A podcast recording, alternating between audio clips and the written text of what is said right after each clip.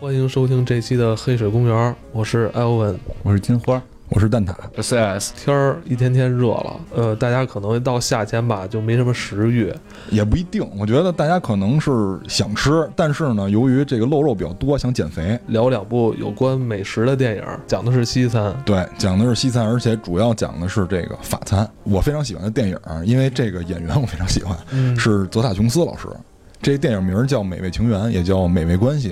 它是改编的零一年的一个意大利的同名作品。但是呢，就是在西餐里面，就是又以法餐最著名。它这里边讲的就是一个法餐馆的故事。所以呢，就是我先给大家介绍下剧情啊。这剧情比较简单，就是这个泽塔琼斯呢是一个工作狂，而且是特别狂的那种工作狂。他除了工作狂以外，他还很偏执。偏执到他能够就是因为有一些时刻认为他做的东西不好而出去跟人打架去，就到这个程度。当然，他的这个技巧是非常高明的，而且是非常知名的一个厨师。他在一个非常高档的饭馆里面做主厨。呃，这个时候呢，这个饭馆老板就因为他的这个工作对于工作太狂热了，甚至于都要求他必须要去看心理医生，所以他每星期都会去看心理医生。然后他一边看心理医生，会一边给心理医生做饭，就是他工作狂到这个程度。女厨师女厨师，不多见，对，在这个职业里边，女性确实很少见。呃，然后呢，有一天，他的姐姐带着他姐姐的女儿来看他，但是在看他的过程中出了车祸，他姐姐就去世了，就留下了这样一个孩子。然后，于是是一个工作狂带着一个小孩儿来 来进行的这个电影的故事。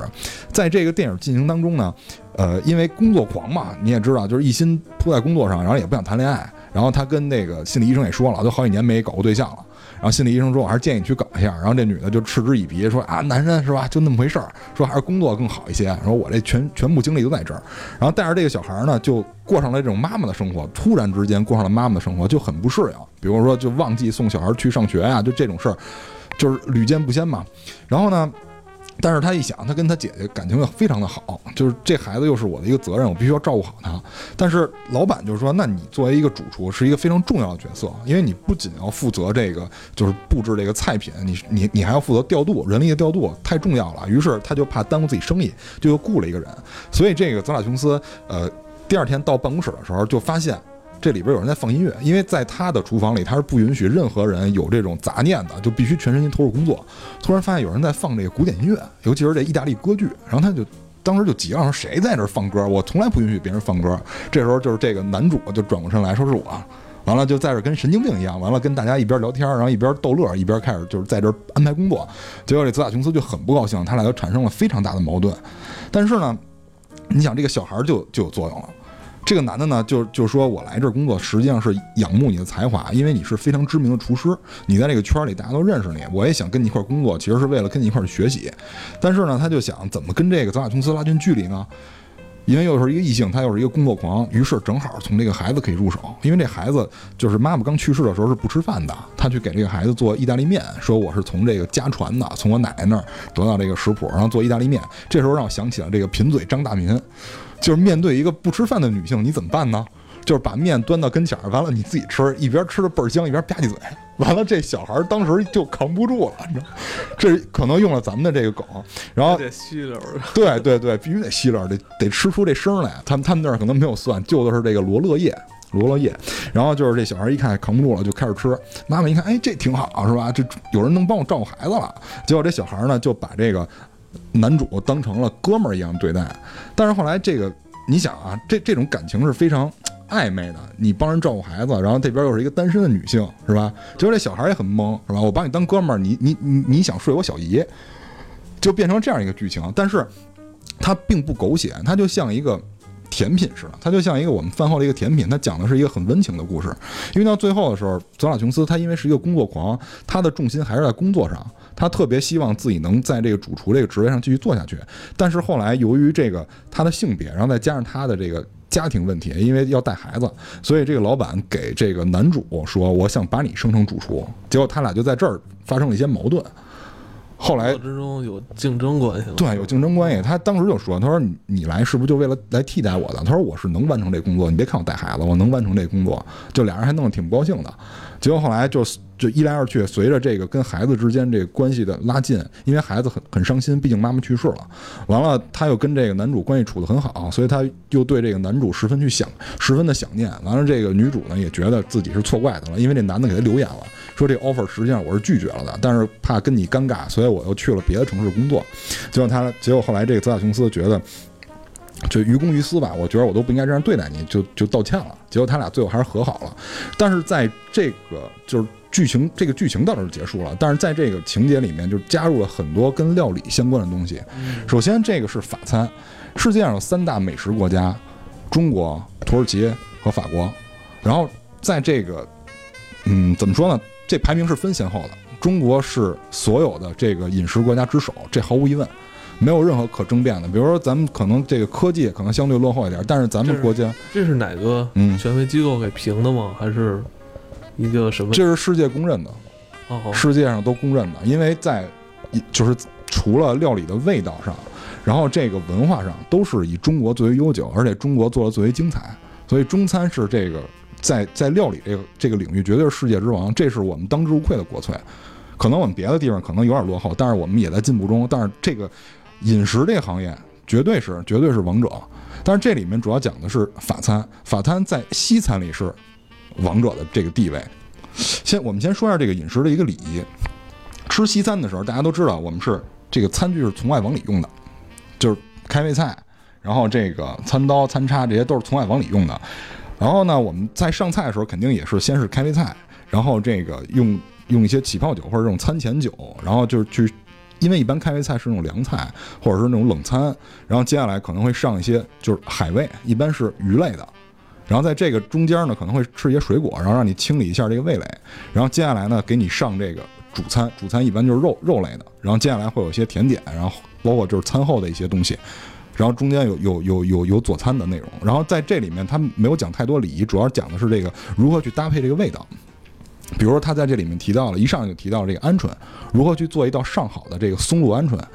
比如说，这鹌鹑必须要新鲜，然后必须要加入松露，这个松露必须是一个什么东西？比如说，一定是哪儿产的黑松露，或者一定是白松露。都可以，但是包括这个烹饪时间都是非常有讲究的。他把这个文化体系就是说的说的很完善。然后同时呢，这个女性在，因为她是主厨嘛，她还要负责采购，每天早上要早起去这个市场里面去采购，包括这个如何去选择这种鱼类，她她希望是什么样的鱼类，包括她对于这个龙虾选择的这种标准，她在这里面或多或少都提及到了。我们觉得，因为本身我对这个就是做饭这件事儿还是比较。比比比较喜欢的吧，喜欢做饭，对对对，所以这次就是你们来也给你们做了这个酱牛肉，咱们一会儿可以一边吃一边说。在今天节目结尾，你还要有一个特别重磅消息，对对对，节目尾声再揭晓这个。行，没问题，因为我可能谈不上料理嘛，我就是做饭，平时做饭嘛，就是对这个比较感兴趣，然后你们也都吃过，然后，然后所以呢，我对这个就是饮食类的文化，还有这个电影也都比较感兴趣，就是这个美味关系，当然吸引我的主要还是因为演员。这个泽塔琼斯老师还是长得比较漂亮，嗯，然后接下来呢，就是因为它有这个很多美食的东西在里面，比如说像法餐最重要的就是酱汁儿，但是它的酱汁儿基本上都是以这个牛油然后加酒去去调制的。法餐跟我们最大的区别就在于他们的这种第一是仪式感，第二是这种就是怎么说呢？有一句话是这么说的，就是说这个日本料理是用眼睛来吃的，因为他们的这个摆盘或者说他们这个菜式。这个卖相很好，就很好看。然后呢，这个西餐呢是用这个鼻子去吃的，因为呢他们的这个酱汁很浓厚，然后所以你闻起来会非常的这个沁人心脾。只有中餐是真正用嘴吃的，因为味道很完美，因为味道很完美。所以呃，西餐跟中餐的一个区别就是，西餐在这个呃第一就是礼仪很讲究，这个毫无疑问。然后然后就是这个气味，气味很好。但是中餐的特点是什么？就是百菜百味。百菜百味，因为每个厨师不一样，导致你即使做同一个菜，然后因为厨师对这个菜的理解，也会对这个菜进行不同的一些加工，所以导致同一道菜两个人做的味道大相径庭。但是西餐不太一样，因为西餐的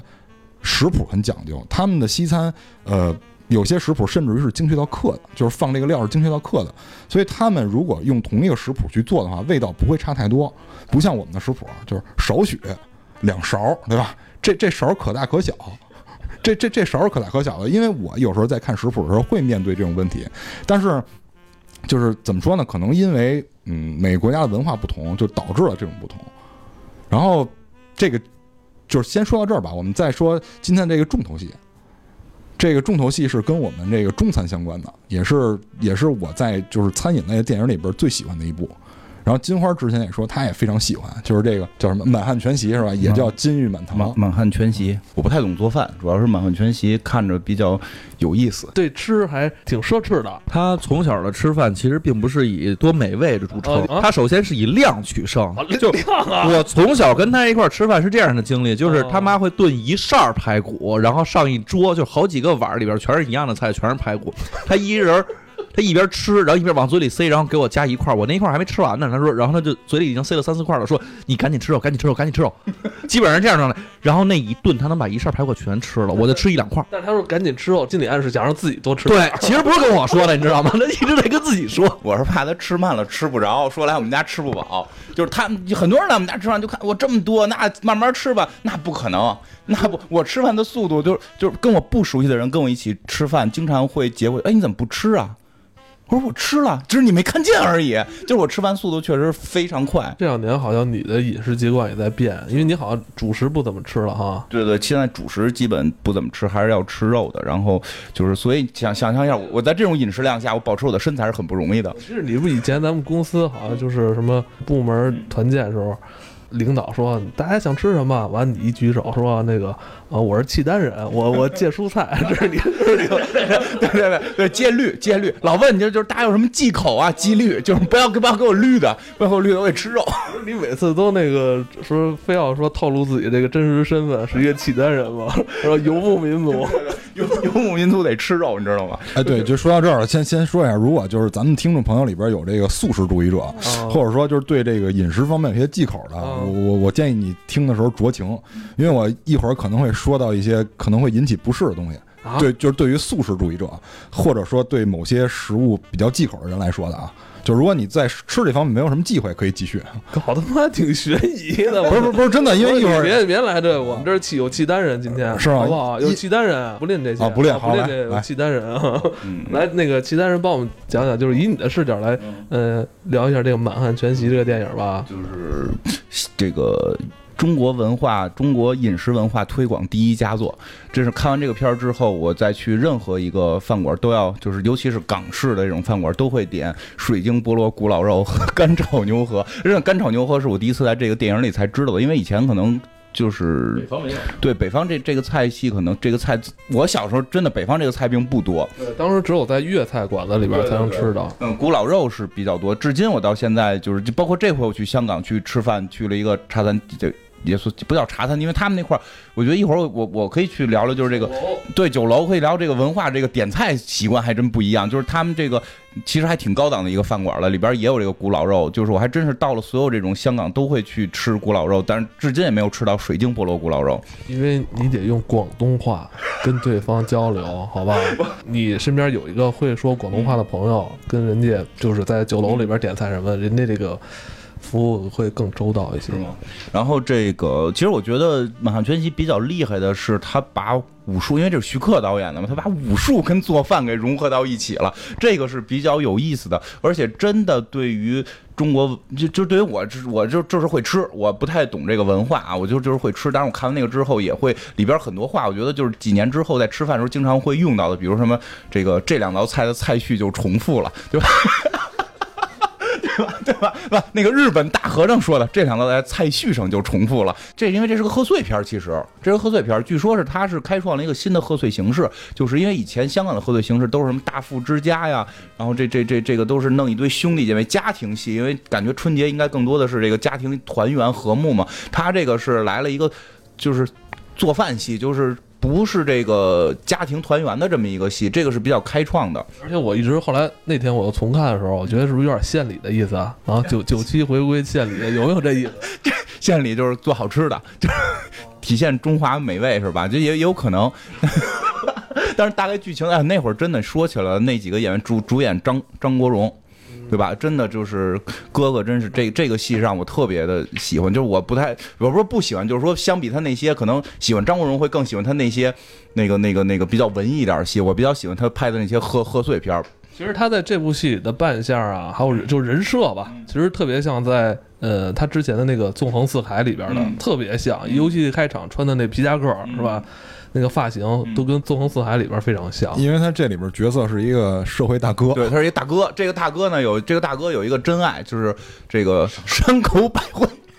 这我不知道现在还有没有听众知追星族，追星族还不是不不不，我觉得他已经不是追星，他认为山口百惠真的是他的爱人，他要去找山口百惠。他也是跟死侍打破四第四面墙了，你知道吧？山口百惠跟三浦友和的那个那部戏嘛，应该是红遍整个亚洲啊，全民都喜欢那个山口百惠，你知道吧？就是他呢，就是要移民，因为先他他想从香港移民，好像去澳洲吧，啊加拿大是吧？去加拿大技术移民，他不能说我是黑社会大哥，我靠黑社会移民嘛，他说他得技术移民，就得学做饭，然后他就去这个学学学这个做饭去了，然后结果根本就不会做，他都是买的这个这个现成的材料炒都都炒不过，就特别烂。后来他就是等等于是得找地儿拜师去学这个做饭的，经人介绍进了这个叫满汉楼是吧？那个是罗罗，就那个罗家英，哎，罗家英，罗家英是这个满汉楼的老板。然后呢，他有一个这个特别不听话的女儿，特别不听话女儿。这个我特别喜欢的这个袁咏仪，就是那那会儿的那个袁咏仪，真的还是青春靓丽，青春靓丽又瘦啊，那 A 罩杯，我跟你讲，就就 特别漂亮，而且就是头发弄的都是各种颜色。她核心目的是气死他爸，对吧？因为。因为就是这个，实际上就是好像他他不想跟这块帮帮着他们家里边打打理这个酒楼，但他爸非逼着他，所以他就想我招你烦，你不得轰我走吗？天天在在这块就这么捣乱，是这么一个故事。结果呢，哎，那个人是就那个反派是谁演的来的？熊欣欣、鬼脚七，啊，对对对，鬼脚七，鬼脚七演的，我都不记得他这演员真名，演鬼脚七那个大哥，他演了是另一个香港的这么一个这个饮饮饮食财团的老总。他叫这个超凡集团，啊就是我们通过名字是可以看出来的，就是这帮传统的都是叫楼，嗯，他那个就已经集团化了，就说明那很有可能是资本注入了。对对对然后，开始那种野蛮收割似的，就他感觉像是一个饮食界的灭霸。对，对，他有一崇高理想，但是他理想很崇高。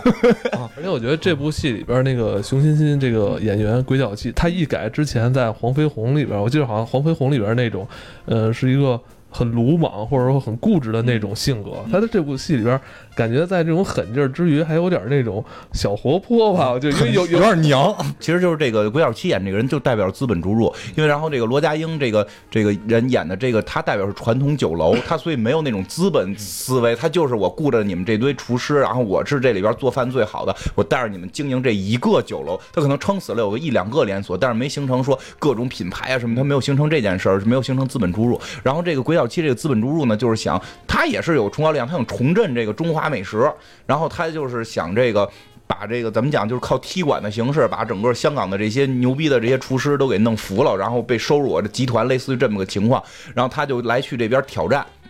来去这边挑挑战，这就是。正吃饭呢，进来直接进后厨，对吧？然后这个酒楼里边满汉楼这帮厨子都傻了，我操，懂不懂规矩还能进后厨？这我都不知道啊，我这才知道这个后厨不能随便进，这好应该这属于他们的这个秘密吧？就是这属于窃取商业机密啊，这属于他们有商业机密，这饭该怎么做？然后上来就，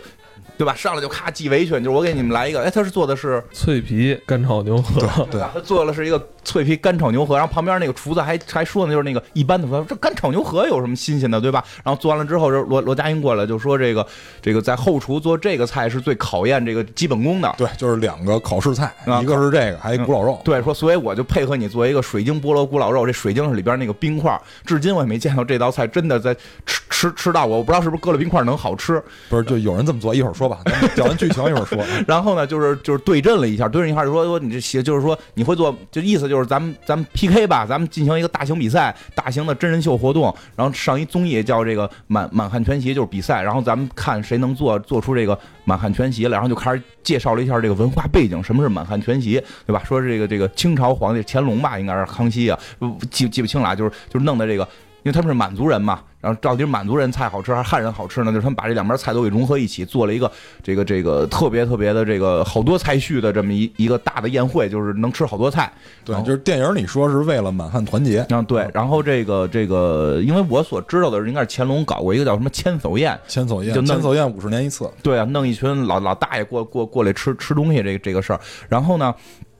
就是他们就开始要比这个赛，然后但是这个这个鬼脚七就是玩这个资本了嘛，就开始把这个满汉楼的这帮人全给挖走了，人有钱呀、对吧？我就就我急死你，我我我我，哎，你看真是这个文化啊！对，我不跟你共同发展，我不跟你共同，我不跟你共同发展中华美食，我不来追求什么百花齐放，我追求是急死你，全是我的。所以他就先我我不管你们这帮厨子到底有用没用，我先。都挖到我这儿来，你没人了，你必输，对吧？我这钱我当打水漂，我干死你是目的，嗯，这这把人全挖走了，结果给这罗家英嘎气气晕倒了，这这不行了。然后这个时候他那个倒霉女儿就特别整天想气死他那个女儿，看到自己父亲真晕倒了，气死了，就真的就特别的伤心。然后呢，就这个这个这个想帮助自己的父亲来去参加这个比赛，但是他狗屁都不会。然后他这个会儿就是这个，在这个在这个满汉楼里的最底层的这个帮厨，这个黑社会大哥想移民的黑社会大哥，这个这个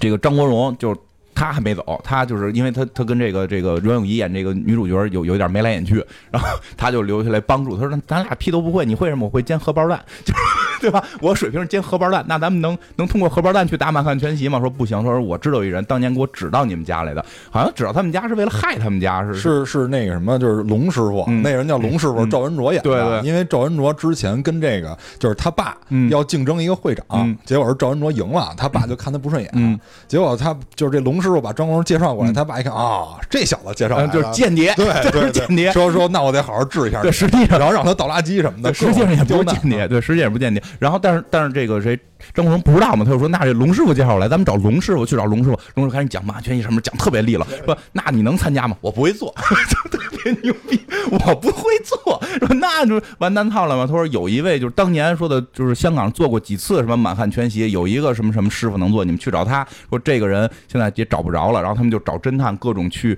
哎，对，这里边就有一个那个梗，后来我们经常会用到，就他们就是去找这个找这个人，叫这个是谁？钟廖师傅，廖师傅，钟钟钟钟镇涛演的，对吧？然后他们要假，因为那个人在广州。叫广州，他们假装港商去那块儿投资，对对吧？然后他们雇人在这块儿证明自己是港商，就雇了一大嫂，然后见着他们就说又来建设国家，这是怎么怎么说？又来介绍国家呀，对对对，我一直说又来介绍，我又说了，我又说了，说了得给钱，就是他们得假装自己是这个这个这个商人地，产商，对对，假装是地产商啊。他们假装地产商的原因是这个廖师傅的媳妇儿。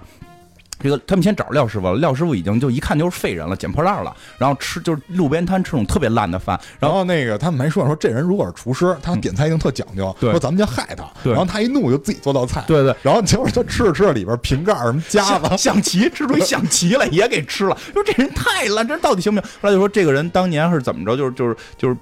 因为做饭好像就是没没顾家，然后跟他媳妇儿就他因为在这个电影一上来，嗯就是他跟就是这廖师傅跟龙师傅在对决，嗯他俩在进行一个什么厨神争霸，嗯就是在进行一个比赛。结果在途中，他他妻子难产，嗯结果那个孩子没保住，嗯但是那个廖师傅赶过去看妻子的时候已经晚了，所以嗯妻子就怒了，就跟他离了。对，然后呢，他们就说得先找着他妻子，先找着他妻子。他妻子说，妻子就已经在大陆这个做买卖了，就是，然后所以他们就成功女性，对，所以他就假装是地产商，要跟这个人去谈生意，然后然后结果被揭露了。然后揭露之后，反正几经周折吧，我觉得细节不讲。几经周折，还是把这个廖师傅给请出山了。请出山之后呢，就是。来到满汉楼就表演一下吧，我们能赢。咔，我那刀工那就开始武术了，那绝对不是做饭，因为我那会儿上中学，我们那个跟我跟后厨的大哥特别熟，因为我吃的特别多。然后那 就是我我们小炒，我基本上是双人份小炒，就两两个两个横菜，然后就跟他们关系特别熟。然后我老问他们，我说你们能不能来那个，就拿那刀那刮鳞，咔那么刮，能不能能不能你们炒勺都飞起来那个那个锅？他们他们说不行，我说那你们不不够，你们不够满汉全席那个水平。满汉全席里边那个就真是加了武术元素了，就做的巨漂亮，然后就感觉是是是这个使，就每一把刀在他们手里是上兵器，对吧？是上兵器，咔弄弄完之后。特特别特别好看一鱼，然后捅破了，捅破了里边能流出这个什么丸子还是汤什么的。灌汤黄鱼，哎灌汤鱼。因为这是在电影一上来，嗯。廖师傅要做的第三个菜，嗯前面他跟龙师傅打平了，嗯。第三个菜决胜负，对。然后是鱼菜，结果他这道菜就没做完，对，这道没做完就回去那什么，就是就看看看他媳妇儿去了。对对对。然后所以说这就是什么，龙师傅还说呢，这就是什么阔别已久的这个灌灌汤什么灌汤黄鱼，灌汤黄鱼，然后戳破了一吃咸的，就大家都吐了，然后大家就都都都散了，然后就说他看来就是。这个身体的记忆还存在，但是味觉已经不行了，就开始要训练他，就用了很多什么肠胃冰火，冰火先让这个舌头的血液循环，呃，然后激活味蕾，然后扎针灸，扎针灸时候就又一次出现了死士的第四面墙。对对对，然后这个，真是张国荣他们会跟着一块儿扎，就是其实没必要，就是纯是凑凑热闹，就是喜剧片儿贺岁片嘛。扎扎这个扎针灸之后是为了什么练他的听力什么的哈。然后说，哎，你这个听到第几台了？然后拧拧这个，哎，拧这个还有嘶嘶啦啦的对，声音嘶嘶啦啦声音，我这广接入广播了，还拧的是什么？黎明不是张国荣，就是说天天唱歌了，天天那电台有唱歌的，对对对，就说是谁谁谁唱的还是？什么黎明不是张国荣，就是因为演员是张国荣嘛，这对很吐槽很有意思。然后这个就是还包括在在烟熏的状态里边找钥匙什么的，然后在整个过程中，最后就是这个廖廖师傅算恢复了，然后这个。张国荣和这个谁？张国荣和这个这个袁袁咏仪的这个感情戏也往前走了一步，然后这袁咏仪也把头发也染染回去了，不气他爸了，然后去去开始进行最终去进行这个对决的决赛，然后一共是要比三道菜在什么色什么色香味异形，哎，色香味异形，你看这中国吃饭就是讲究色香味异形，上边去比拼什么的，然后是是什么比熊掌，然后比象拔和比猴子脑，对吧？然后这个第一场就就一一会儿蛋挞来单独讲这个菜，我先说第一场是这个廖廖师傅赢了，熊掌廖师傅赢了，然后第二场是这个。这个谁？这个象拔，鬼脚七一看不行，就开始玩资本运作，对开始使坏，给人家他妈硬件设备搞坏了，对对然后没做出来，没做出来，然后第第三道菜最后是比比比拼猴子脑，然后两边就都开始耍耍混蛋了，两边都对，因为面临一个问题，你你要杀猴子，因为猴子比较像人吧，可能这个确实野生保护动物，这个不不太合适，所以两边就是。就是就就是怎么讲，就是最后在比赛的时候，先是这个鬼脚七开始比他什么这个比做做了一猴子脑，大家一长特别棒，然后这个这个齐天大圣会虎杀，对对对对，就是你详细讲这菜，然后这个廖师傅就没出场，根本就没出场，然后到最后出场的时候是说这个猴子脑得吃新鲜的，然后就开开一开开一盖儿，里边就是你就看您猴子那天灵盖拿开之后，里边就一猴子脑，然后直接过油就吃，泼上油，这猴子在底下啊还惨叫，然后但是你看不见猴子，只能看见猴子的这个这个大脑部位，然后就让他们吃，然后这帮这帮评委就不敢吃，这帮评委就有点不敢吃，然后这个。嗯、对，然后这时候。都我觉得他妈都挺馋的，都他妈想吃，但是表面啊，我们一评委好，对，但是你开始那猴子脑你不是吃那那对不叫七做那你不是吃了吗？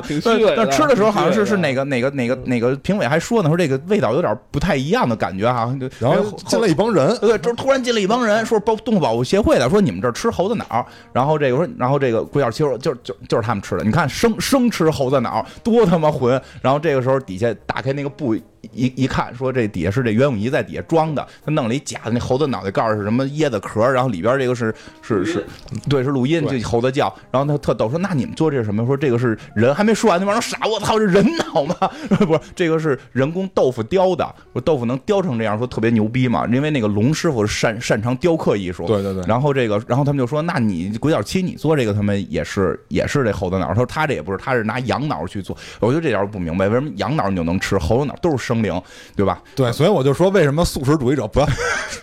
对？反正就是比比比赛最后结果就是最后说说你两边都一样牛逼，但是这个谁你这个鬼脚七里边太混了，就是你你耍混人品不好，你你没当我没看出来嘛，对吧？你厨子你得有高尚的品格呀，对吧？因为我真觉得这特别对。你想想，厨子的祖师爷是谁？伊尹。就就是靠给皇帝做饭，每道菜我讲出一个高尚品格，然后来辅佐皇帝能够走上他妈的这个牛牛逼的这个复国道路，不不是他妈你耍坏这套，你这破坏了祖上的这个规矩嘛。然后这个这个就算这个马汉楼赢了，然后这里边有些感情戏，就是这个袁咏仪，袁咏仪把这个这个山口百惠的照片换成了自己的照片，然后弄得张国荣倍儿不高兴，然后还给人照片撕了，撕了，啪啪啪撕了，然后跑了，说他去去移民了，去移民找山口百惠了。然后等到了最后是这个这个结尾的时候，就是马汉楼留下来了。完了留下之后，袁袁咏仪也也等于是继位了，成了这个新的老板，然后帮助他爸爸料理这块儿。然后在一场婚宴上，料理的都已经乱七八糟，忙不过来了。时候龙师傅来了，说我给你找一个。这个帮忙的，一看这个张国荣回来了，然后这个袁咏仪就第一件事就翻他钱包，然后看里边那个山口百惠的照片变成了他的照片，虽然撕碎了，但是又被重新拼起来了，还我觉得这还挺挺感人的。然后然后就结结尾了嘛，就大家一块儿就是传统的香港片的结尾，就是突然镜头一调远，对对，然后大家在拍摄，全剧组人员全出现这种。除了刚才咱们说的这个徐克老师以外，还有一些可能在这个就是影视这个行业里。就是分量比较重的人，比如这个片子的摄像就是鲍德西老师，然后这里边的这个动作指导是这个袁家班，嗯嗯，所以就是说，呃，这个优秀作品它之所以优秀，除了剧本以外，还有就是也离不开这些老师共同在这里面付出了这些努力。而且这个戏它的厉害之处，确实是把我们中华两大这个可以说是最代表我们中华特色的东西放到了一起，就是武术跟呃菜。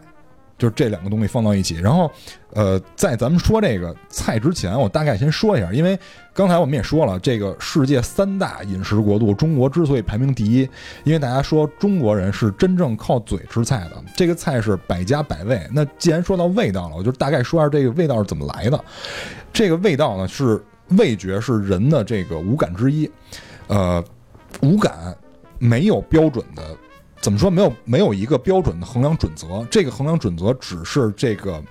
呃，这个行业里的人为了考量这个食材如何去用，给他们评的一些维度。比如说，就是甜的东西它有甜度，比如蔗糖的甜度是多少，什么阿巴斯甜甜度是多少，是这些。但是作为我们这些食客来说，人就不光是味觉啊，就人的五感都没有标准化的东西。这些所有的五感全部都是主观的，而且是别人无法体会到的。比如说我们，比如说我们听觉，可能我们认为就是哆来咪发嗦拉西哆，它的振幅是不一样，导致声音不一样嘛。味道也是一样的，味道可能都是，可能就是同样一个菜，你吃一个味儿，我吃一个味儿，这跟人的这个身体构造是有关的。因为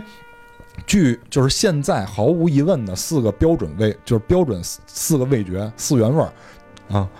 就跟那个三原色一样，就是红黄蓝三原色一样。现在我们就是公认的四个标准的，就是基础味觉，酸甜苦咸。是四个，然后在二十世纪初的时候，我记得没错的话，应该是一九零五年的时候，日本人从海带里面提炼出了一种另外一种味道，这这也作为基础味觉，就是叫鲜味儿，因为我们知道就是。盐实实际上氯化钠嘛，然后糖基本上我们现在用的是这个，呃，就是蔗糖或者是甜菜里边糖，然后这个酸呢一般就是指的柠檬酸，然后这个苦一般是生物碱发出的，然后这个鲜味呢是日本人从海带里面提炼出一种物质，就是氨基酸钠。实际上这个氨基酸钠它是直接具有那个味精的那种鲜味儿。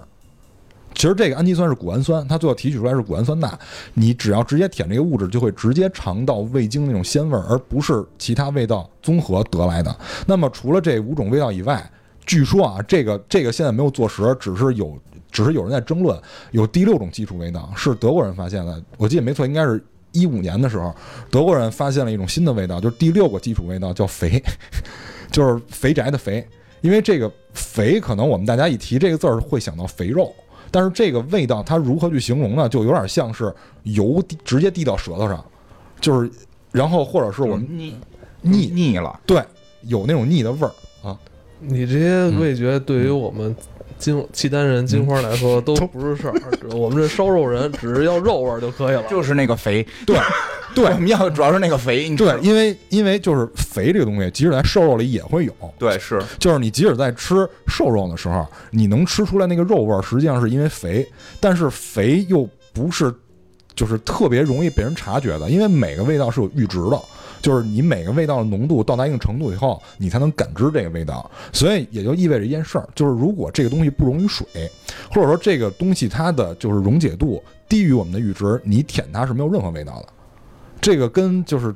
这个跟其他的是一样的，包比如说嗅觉，嗅觉一定是这个东西的，就是定位分子过来以后，你感知到它，一定是浓度到达一定程度以后，你感知到它，这这个才能形成这个嗅觉。味觉也是一样的，它必须溶解浓度到一定程度才能形成味觉。然后我们一般做菜，就是如果我们呃说的怎么说呢，就是说的装逼点吧，实际上是一化学公式。就是我们做菜的过程，实际上是完成这个化学公式的过程。就是我们吃这个菜，比如酸甜苦辣这些这这些味道，实际上是这几种基础味道综合以后的结果。所以这就意味着这个味道最后一定是主观的。这就跟我们弹和弦一样，就是你和弦也不是你调一根弦啊，它也是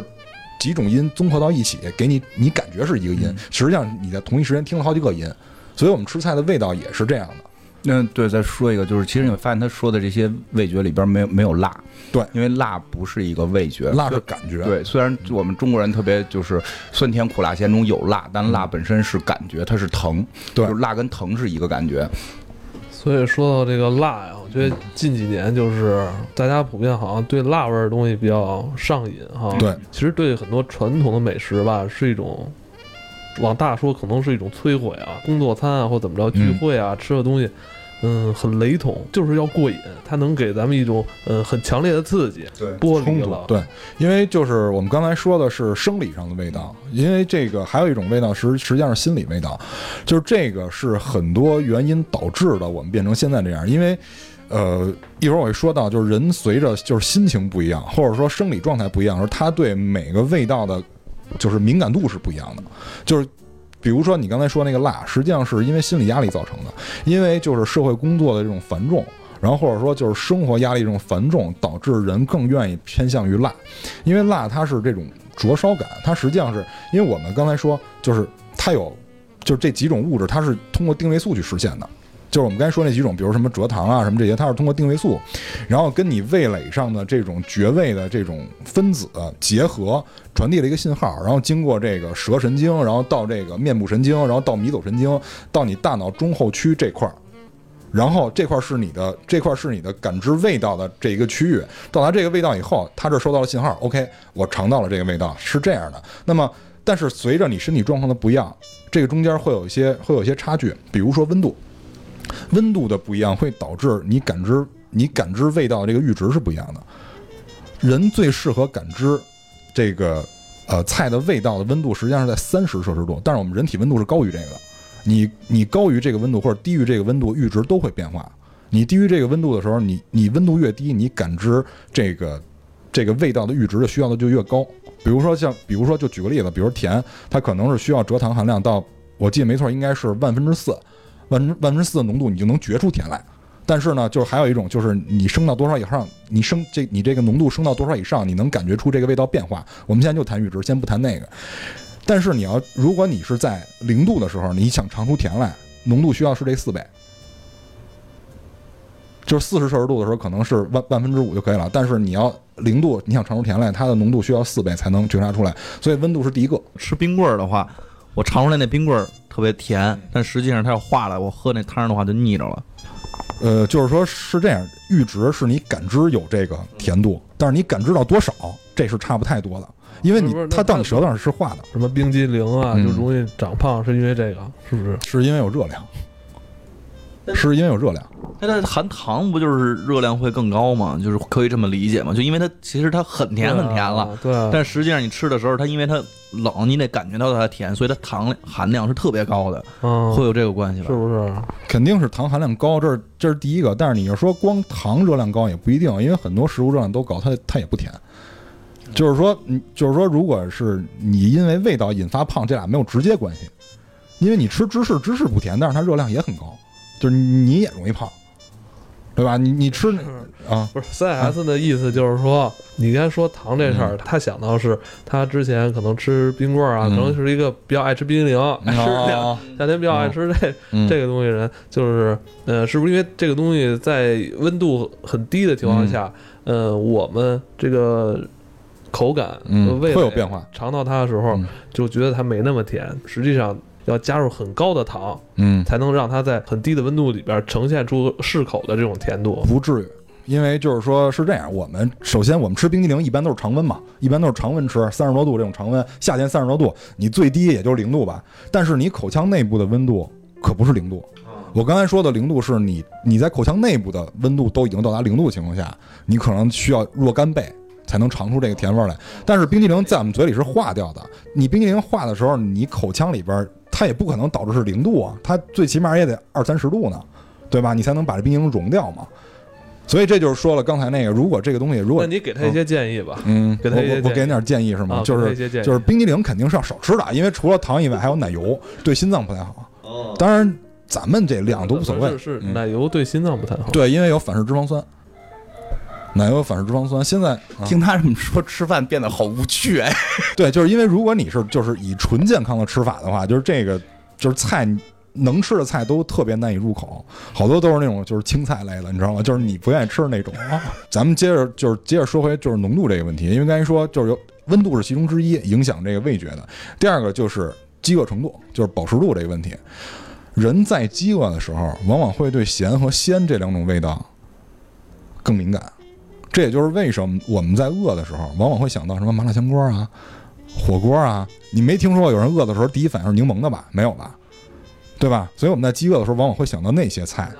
哎，对对，炸酱面这些特别特别解饱的，不是就特别解饿的这种这种这种食物。但是呢，人在吃饱了以后，就是饱食度高的情况下，会对酸这种味道有更高的敏感性。也就是为什么我们有的时候吃完饭，大家会给果盘儿，就是会来一个果盘，然后这里面会有橙子，一般的果盘里都是带橙子的。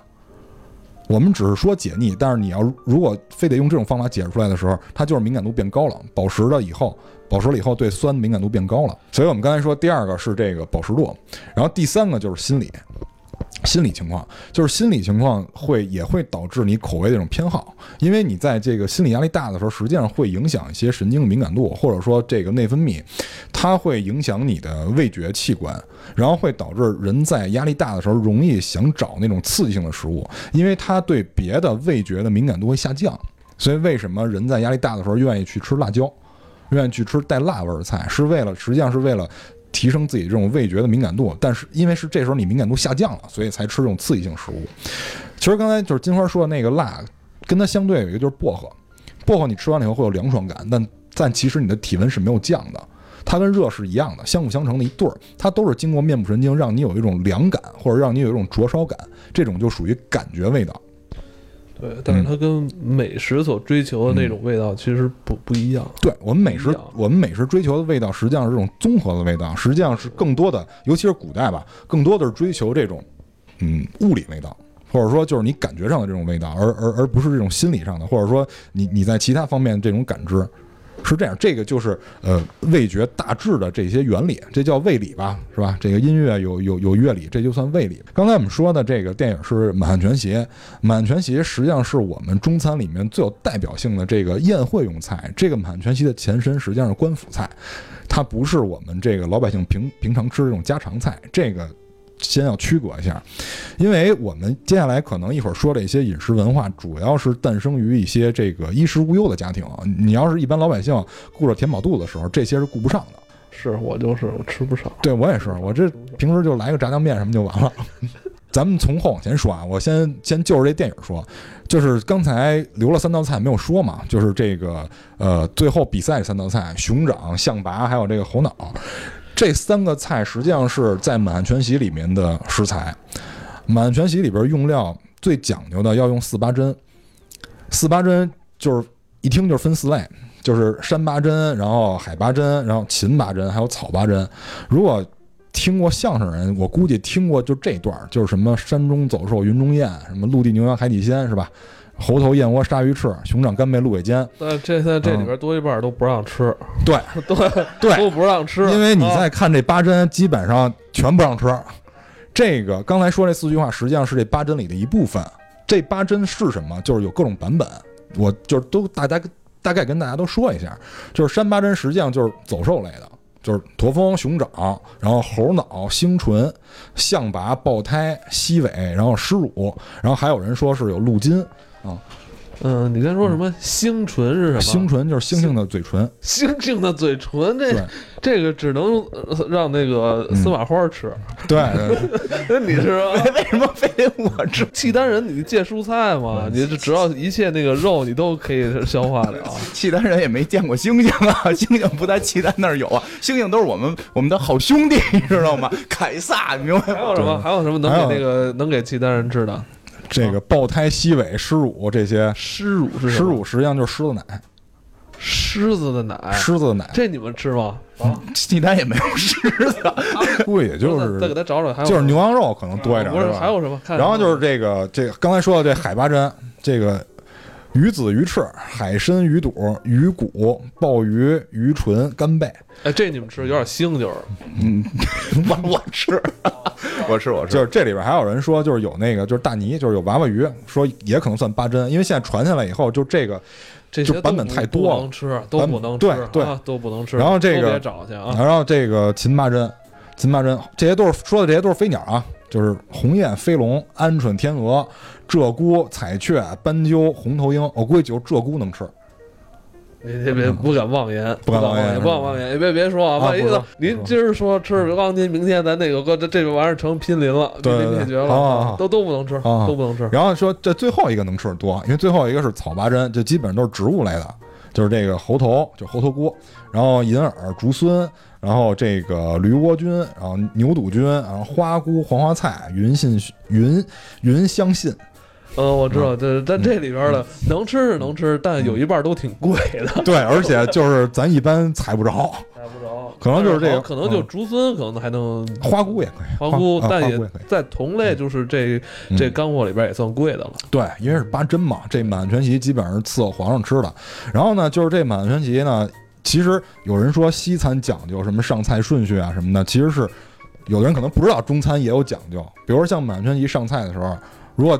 就是愿意听段子的人，可能也听过那个报菜名儿吧。其实报菜名也是这个满汉全席的一个版本，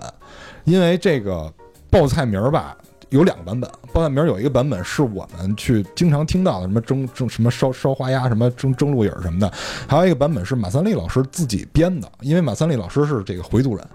然后呢有一些菜呢他没法儿念出来，哦，所以他就自己又编了一套报菜名是回族人的报菜名这说的是念一段吗，我这念不了，我 不会啊，我嘴没嘴皮子没那行，么利落，那继续。就就就说点这个跟菜有关的。然后呢，这个一般念菜名之前，他们都会说，就是先上这个四干果四蜜饯，其实这个是不全的，因为还有是其实是四鲜果四干果，然后四看菜四蜜饯，就是这里边儿它都是以我不知道是为什么，这古代可能是以四为尊。可能是受这个就是这个两仪八卦四象的影响，古代是这个以四为尊的，因为它代表东南西北四个方向，所以这基本都是以四为单位。然后就是这个满汉全席，它主要是各种宴会上来用，就是这种君臣宴之间，他们也会用满汉全席。然后在电影里呢，他们对这个满汉全席的解释是说，他们希望这个满汉这个文武百官之间能更加亲近。但其实呢，这个满汉全席是刚才我说了，因为是官府菜嘛。在官府里面，你招待宾朋，基本上就是跟你同朝为官这些同僚，他们有时候把这些人请到家里来吃饭的时候，因为有满臣有汉臣，他们在请客的时候，往往要照顾这个满汉口味不同的这这这这种偏好，所以呢，他们在上菜的时候会讲究一个叫翻台。翻台是什么意思？就是我先上满菜，先紧着我这个就是满族的这个大臣来吃，然后翻台过去以后就是汉族人的菜，就是汉菜。然后后来呢，不不好，不好是吧？不好不好，太不好了，这对，然后后来呢，就是把这个菜融合了。这个融合这个人很厉害，这个人叫阮元。这阮元可能好多人没听过，这个人被称为叫文宗，就这个人非常厉害，三朝阁老，他叫文宗，叫他叫九省，叫什么九省将吏，就是说他在九个省当过差，包括什么湖广总督、什么那个漕运总督、两广总督，这这人是非常厉害的一个人，而且是这个位极群臣，他的地位非常高。你想三朝阁老嘛，三朝他都伺候过，这个人呃很励志，他是一个草根，他本身没什么没什么背景，但是他真的是靠自己生玩出来的。他第一个妻子是给他定的娃娃亲，给他定的是一个姜氏，这个姜氏是当在就是在当时来说是盐商，因为当时盐商的地位很高，可以说是有钱又有权，所以他娶的是就是姜姜家的这个姑娘。最后，当然有的版本说他是靠这个就是这个娘家起来的。但是有的版本说他自己确实有真才实学，当然我也确实看到他确实有很多的真才实学。后来就是生了孩子以后，就二十多岁，二二十八九岁的时候，妻子跟女儿都死了，中间还纳过妾。后来娶的这个人更厉害，这个人叫孔路华，这个孔路华是孔子第七十三代的嫡孙女，嫡系的孙女。因为当时孔就是孔家跟皇室是有姻亲关系的，然后他又跟孔家是实在亲戚，因为两口子嘛又是实在亲戚，所以孔氏当时过门是正室。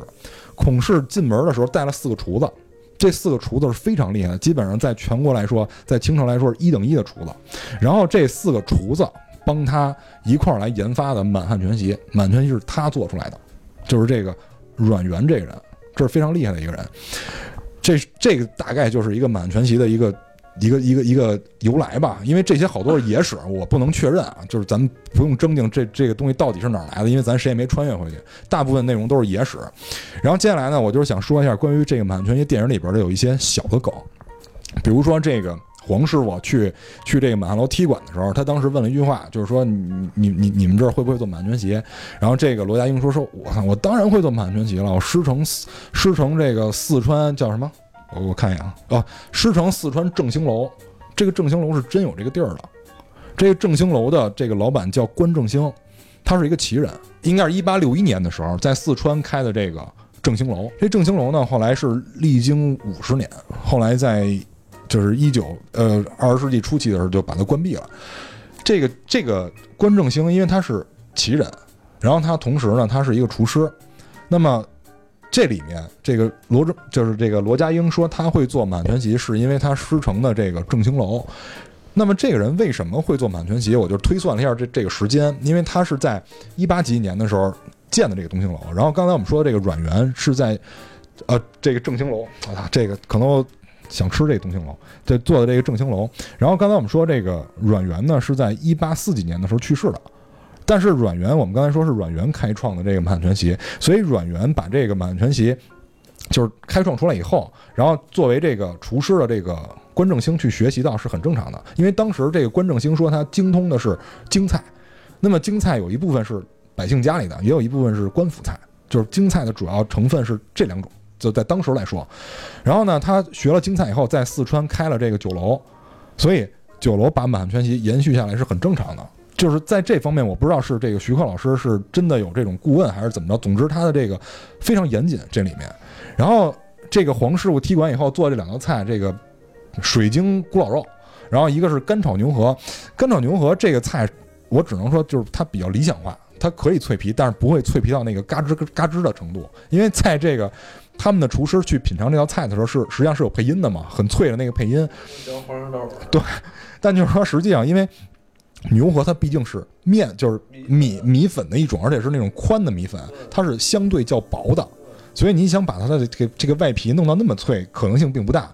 但是这个第二个就是关于这个水晶咕老肉，这水晶咕老肉是真能做的。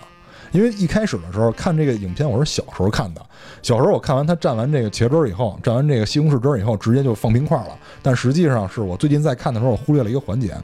它里边蘸了一个糖浆。对，因为我因为我们都吃过糖葫芦，这个原理实际上是糖葫芦原理。我小时候看的时候，我觉得这个菜根本做不出来。后来我发现它蘸了糖浆以后，我才意识到这个菜是真的能做出来的。它实际上就是通过蘸糖浆，然后用冰块冷却那一下。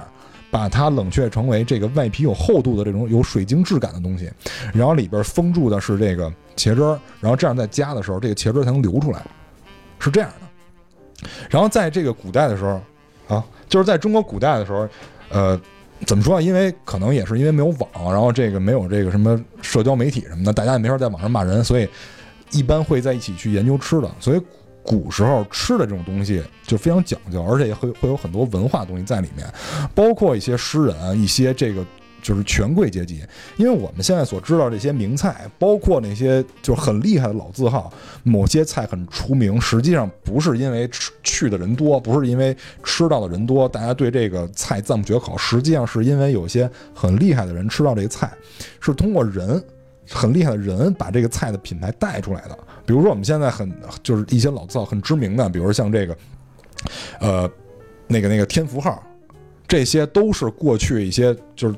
王权贵胄，然后他们吃过以后就觉得这儿菜很好，然后所以这个菜馆才能留下来。大家去那儿吃也都是慕名而去，是因为有名的人吃过。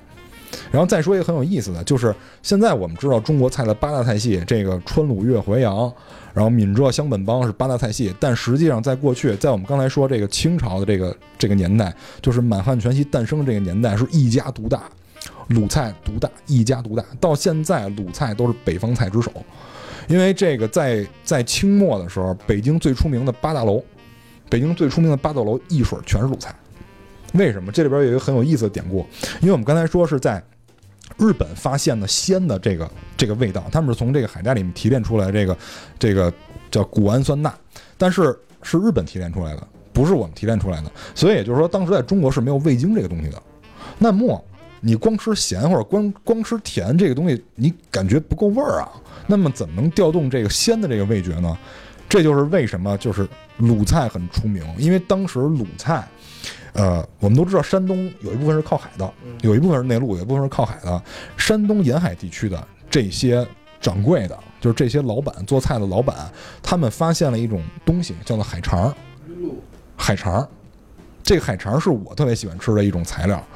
他们发现这个海肠儿晒干了以后可以磨成粉，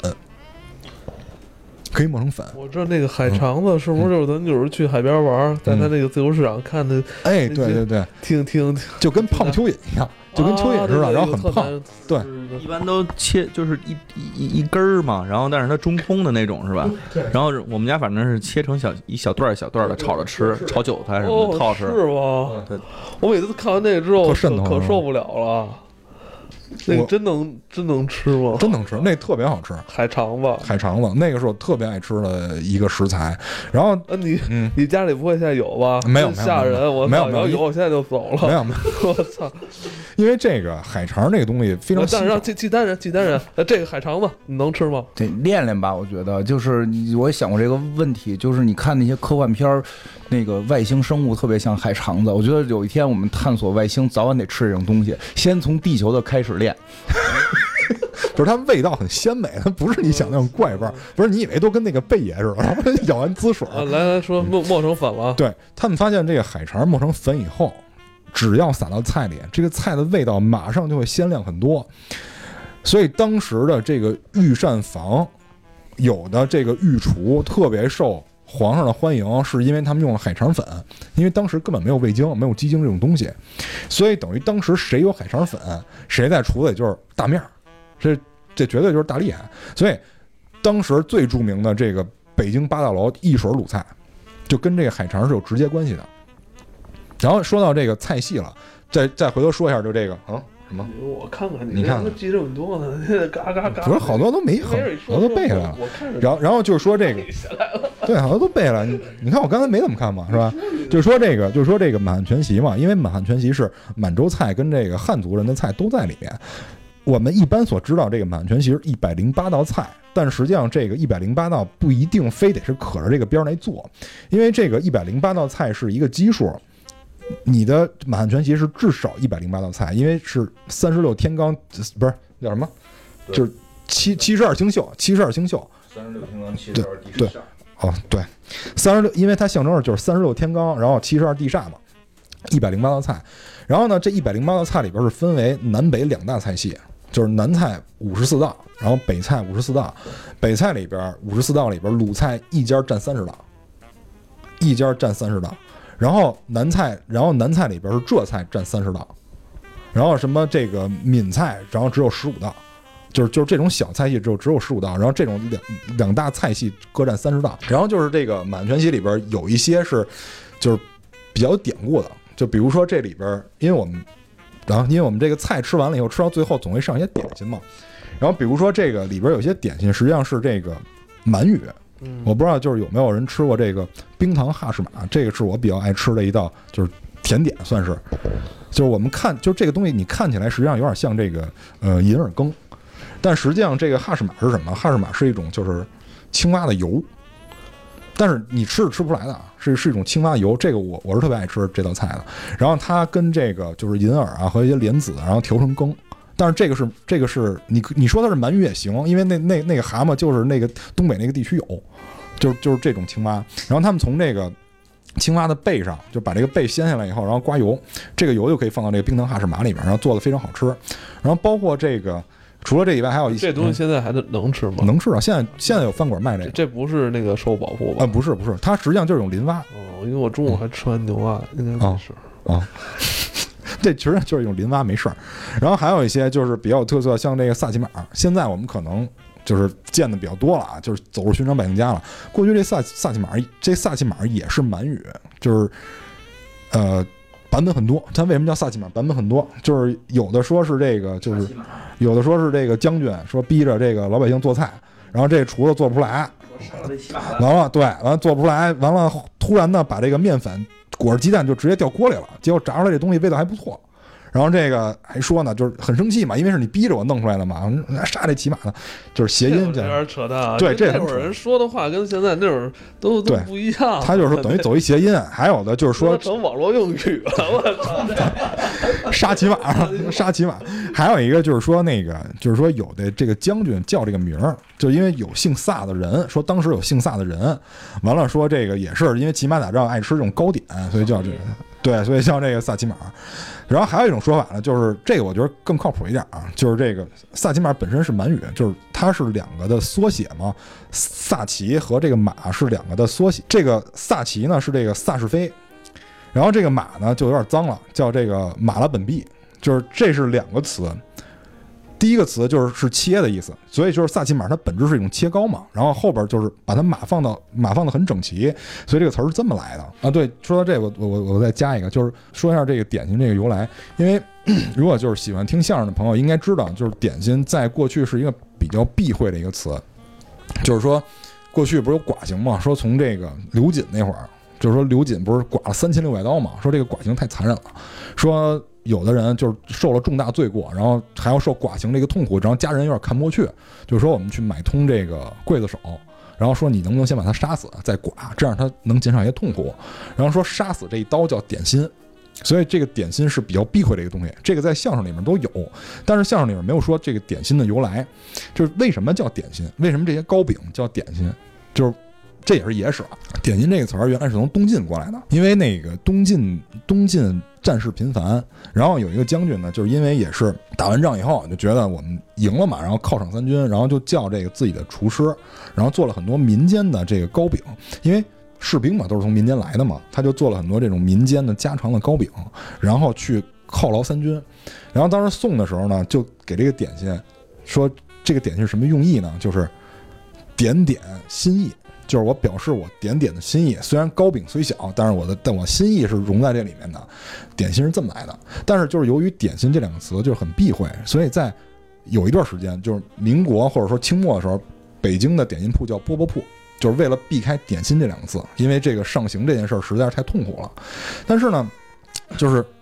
周作人老师，就是鲁迅老师的弟弟，就是周作人老师对这个点心也有评价，他把点心分成南北两种，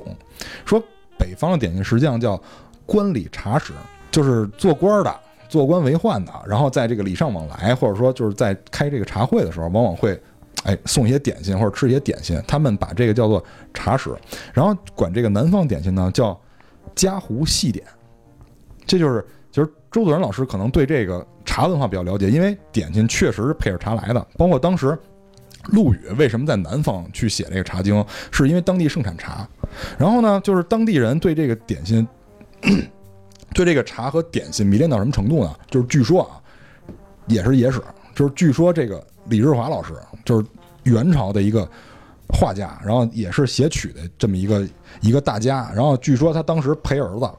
在这个杭州考试的时候，就必须让家丁从山上给他挑水、沏茶，然后配点心来吃。就是很事儿的一个人，然后另外一个人就更过分，另外一个人叫倪瓒，也是这个跟他跟他同朝的。这个倪瓒老师呢，就是要求人这个沏茶吃点心的时候呢，你得从山上给我挑水吧，然后只吃前面那袋水，后面那袋水不吃。然后别人问他为什么，不都是水吗？不都是泉水吗？有什么区别？他说，因为这个在挑扁担的过程中，人会颠嘛，人颠的时候呢，有的时候就会放屁，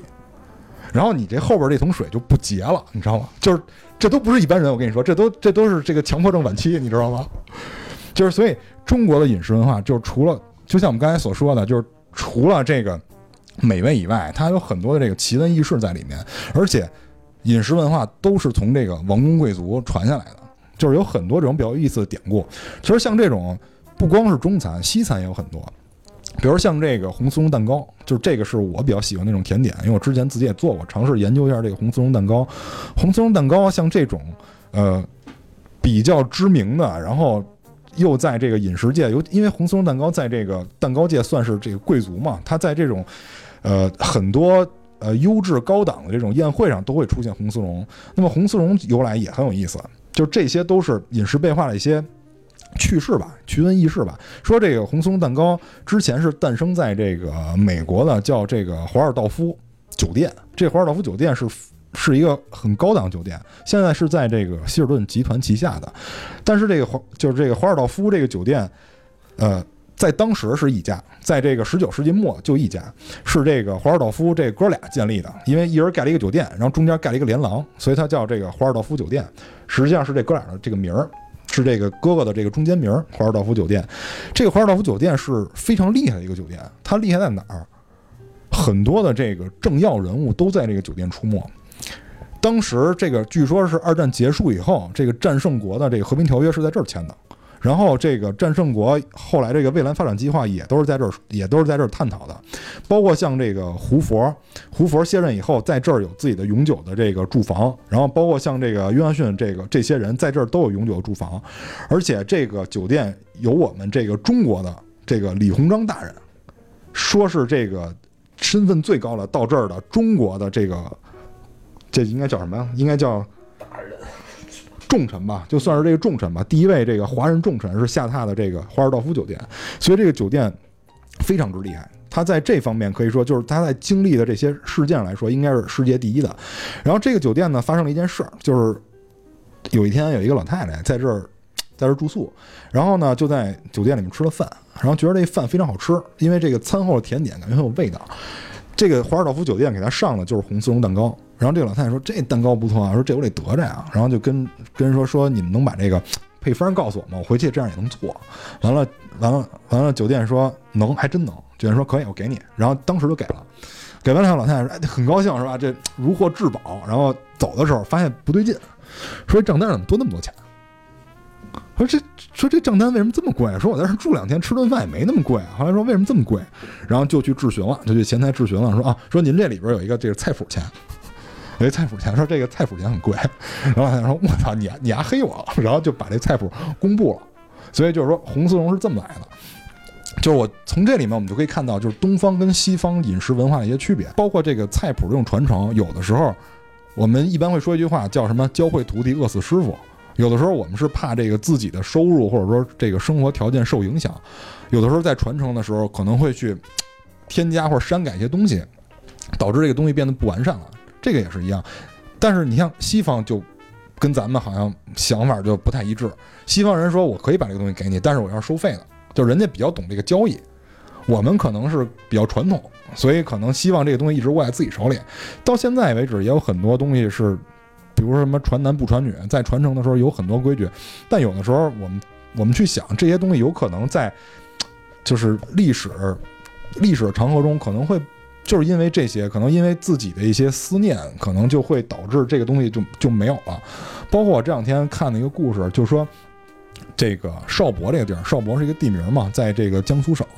一个地名。邵博这儿有一道特别知名的菜，叫这个邵博焖鱼。这个邵博焖鱼呢，是历史非常悠久的一道菜。说会这个邵伯焖鱼的人，当时也是妙手偶得，就是他突然把这个虎鲨鱼肉，然后裹了这个鸡蛋放到了油锅里，然后正好又碰到了什么调料，然后做出了这个邵伯焖鱼。但是呢，后来往后传的时候，传到第四代传人，就是一个姓周的师傅，这个周师傅就是我们现代人，啊，就是我们现代人。然后他在这个就是做这个邵伯焖鱼的时候，就发现一个问题，因为它的原料是这个虎头鲨。但是呢，现在由于污染也好，还是过度的这个捕食也好，就导致这个虎头鲨的数量在减少。但是呢，你用别的鱼呢，又做不出这个味道，所以导致就是这个周师傅他觉得这个问题非常的尴尬。就有的时候我们菜谱的这种传承，或者饮食文化这种传承，有的时候不是光个人问题导致的，可能因为其他的问题也会受到影响。但是这个菜它作为一个非常。美妙东西，我觉得它是有一定价值，应该存在在这个世界上的。但是呢，就是由于这些很多各种问题，导致这些菜就慢慢慢慢就流失了，所以就弄得现在很尴尬。所以这也是我为什么喜欢这个美食的原因，就是它背后的一些故事，包括这些菜的由来，实际上都有很多浪漫的东西在里边。包括就是我们刚才所说的这个法餐，法餐现在之所以很厉害，它也是因为这个受了这个古罗马、古罗马饮食文化的这种影响。也是当时这个王公贵胄之间兴起的这种文化，因为当时刚开始吃饭的时候大家都不注意，后来为什么这个在西餐里面，为什么主人要坐这个高椅子，全是从那帮人那儿传下来的。所以，餐饮这里面也包括了礼仪，还包括了这个当地的一种生活习性、生活态度，然后同时你看这个菜，你能看出当地的一些生产特点。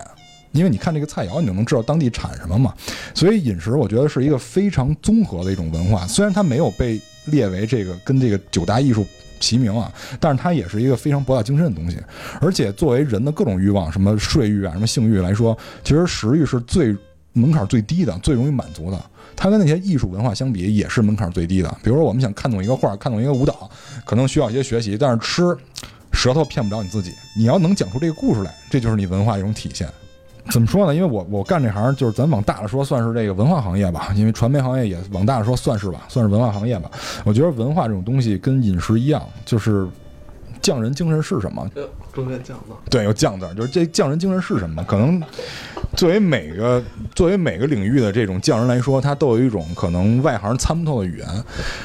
他在制作这个东西的时候，可能会融入自己的一些情感，所以对我们来说，美食更像是这种就是情感的一种纽带。既然是这样，就是我我们刚才在开场的时候也说了，就是我我想为大家填一个坑嘛，就是因为一直特别喜欢这个这个这个美食这个东西。想等到现在了。其实我替你说了吧，行行行，就是蛋挞呢，呃，业余平时呢比较喜欢做饭，比较符合这个契丹人的口味儿，对是吧？呃，你呢，嗯你就做一个匠人。蛋挞呢，想呃想把自己的手艺让更多人去品尝一下。对对，交流一下感情吧，就当是对对，也是会有吧，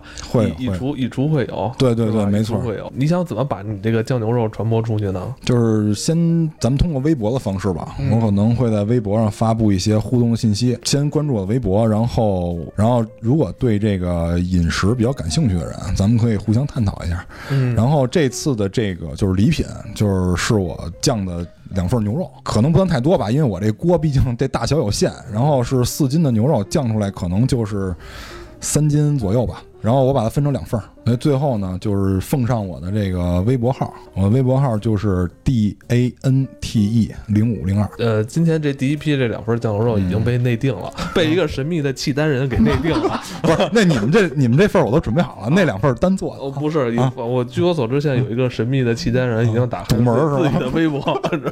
先关注我。你要知道他是吃一头猪的人，你这个牛的话，这个个儿大点儿，他怎么着也得半半头吧？我觉得你得照着这个量去降。那接下来就请大家来关注蛋挞的微博吧，好吧？那今天节目就到这里，嗯，再见。再见。